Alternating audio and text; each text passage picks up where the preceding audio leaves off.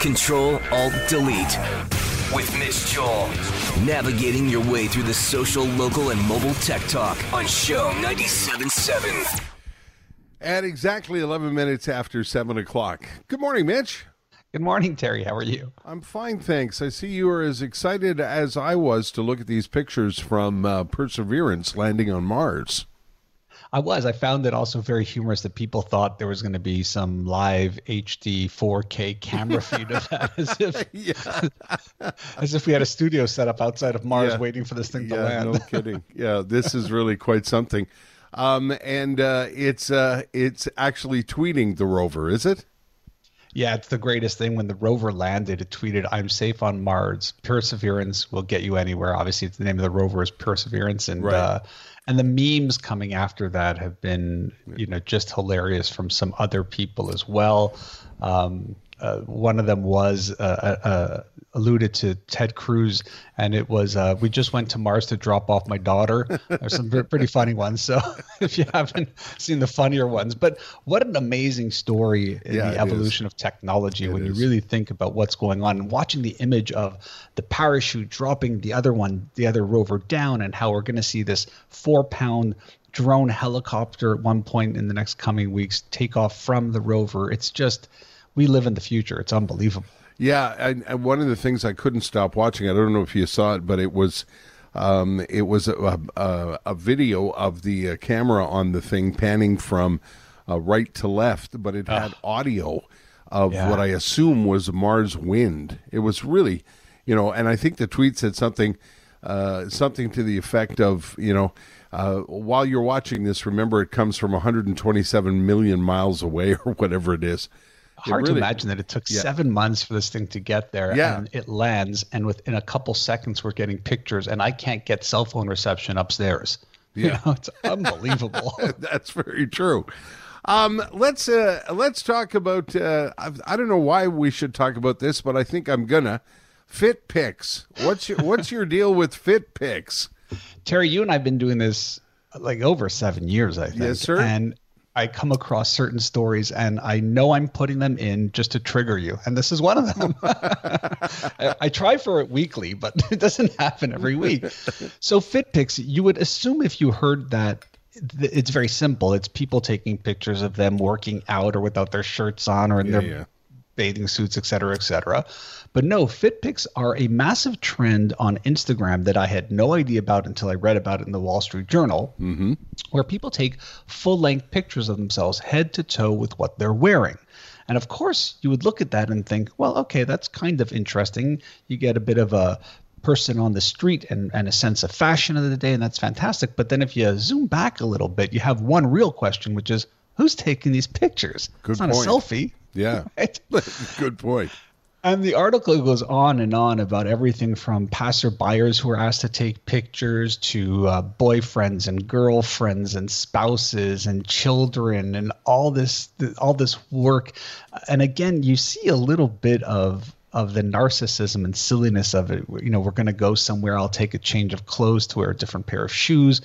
The people who are taking these pictures are big influencers. They tag the brands. Sometimes they have attachment to the brands or paid for the brands or compensated. So I don't know where – is it fun? Is it nice to just see what people wear? Is it completely narcissistic? What do you think, Terry? I'm going narcissistic if you're asking me, but maybe that's because I don't have a fit pick body or free clothes from people sending me stuff. I don't know how I would do either if I was taking if my kid was taking the picture of me and said something like, "Dad, stop making that stupid face," I don't know if I'd. This is the other thing that caught my eye from your note to me last night, and that's chain reaction videos. When I watch these things, I am like you, mesmerized by them. But the second thing I think of is, who's got time to set these things up? It's unbelievable. There's nothing new here. The Rube Goldbergs, the old school Sesame Street videos where the ball falls down and knocks something else. It goes into, and it has a a nice ending is the idea of this. And these are becoming more and more interesting, but more and more humor-based. And there's this individual whose name is Joseph Hersher, who is 36 years old, and he's he is a self-proclaimed chain reaction artist, but he works out of his bedroom in Brooklyn. And it's very, very funny. It's things like just simply passing the salt or a wake-up morning routine. And again, these things have become very sophisticated. So like you, I went down the rabbit hole and watched a whole bunch of them. His are particularly brilliant, and I do recommend watching him do his whole routine on just getting salt on his food.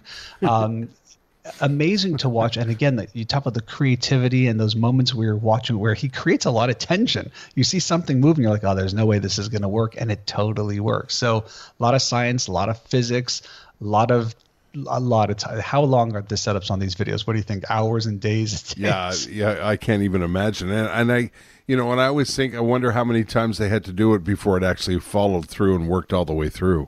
Yeah, and each part of it and filming it and making sure it works. So we, you know, let's share some in the show feed. We'll, you know, Terry DeMonte at Mitch Joel, we'll share a couple because, yeah, I mean, they're time suck, but they're awesome to watch. They're brilliant. Your kids are going to love them too. Joseph Hersher on YouTube. Yeah. Okay.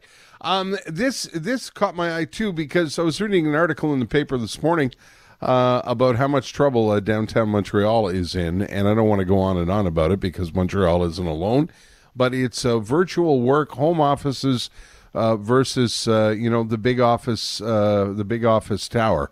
I know we've had this discussion a couple of times in the last year as we come up on the year anniversary of the pandemic, and I know friends of mine, you know, who are lawyers who say they're still going to need a law office. There are a lot of creative endeavors that still want to see people gather in the office. But you're saying the discussion is on as to whether or not there is going to be a return to the office.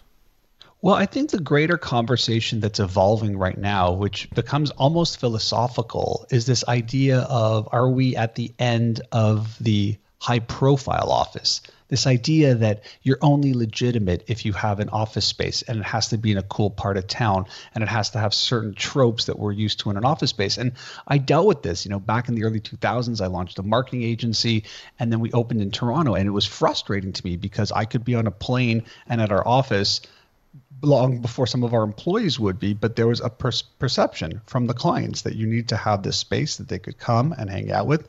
And the conversation now is less about whether an office is important or not. I think we will need offices. Some of the bigger companies are going to require more space because they're going to want to spread people out. I think some of the bigger companies or some mid-sized companies will want to do more of a co-sharing WeWork. So I think offices will still be important. People have to get their professional development going.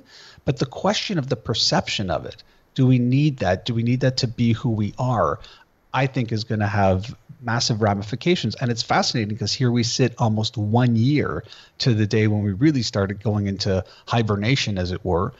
And we're going to see how this impacts everything. It's very scary to me because I think a lot of people's careers and development really depends on office space.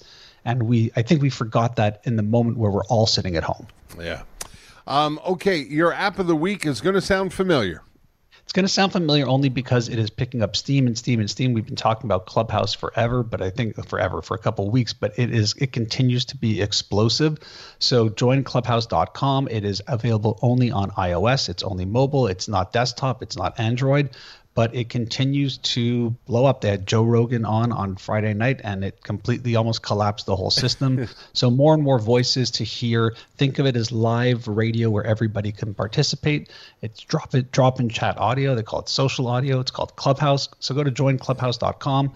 If you want, follow me on Twitter. Hit me up. I might have a couple free invites if you want one. Yeah, I heard a story last week. Forget where I heard it, but I heard it on a radio station, not Shome, as I was dialing across, and they were talking about Clubhouse and the fact that a lot of hip hop artists were joining other hip hop artists and hip hop producers, and that a lot of young up and coming artists who wanted to talk to these producers had the opportunity to do so because they were in the Clubhouse. Yeah, Deadmau5, Canadian, runs his own Clubhouse that runs almost continuously. One of the interesting things about the app is the diversity of it. There really is a strong sense of gender diversity, BIPOC. You really get a feeling that this isn't the tech bro white culture of San Francisco, which is a blessing.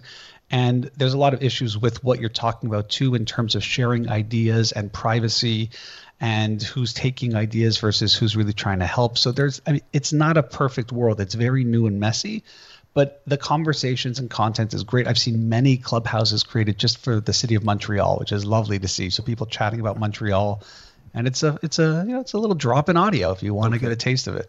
And you have to get an invite from somebody. So follow Mitch along on Twitter, and maybe he'll invite you into the clubhouse. Happy if I have him to give him out. It's my pleasure. All right. Thanks, Mitch. Have a great week, Terry. Thank you. Talk to you next week.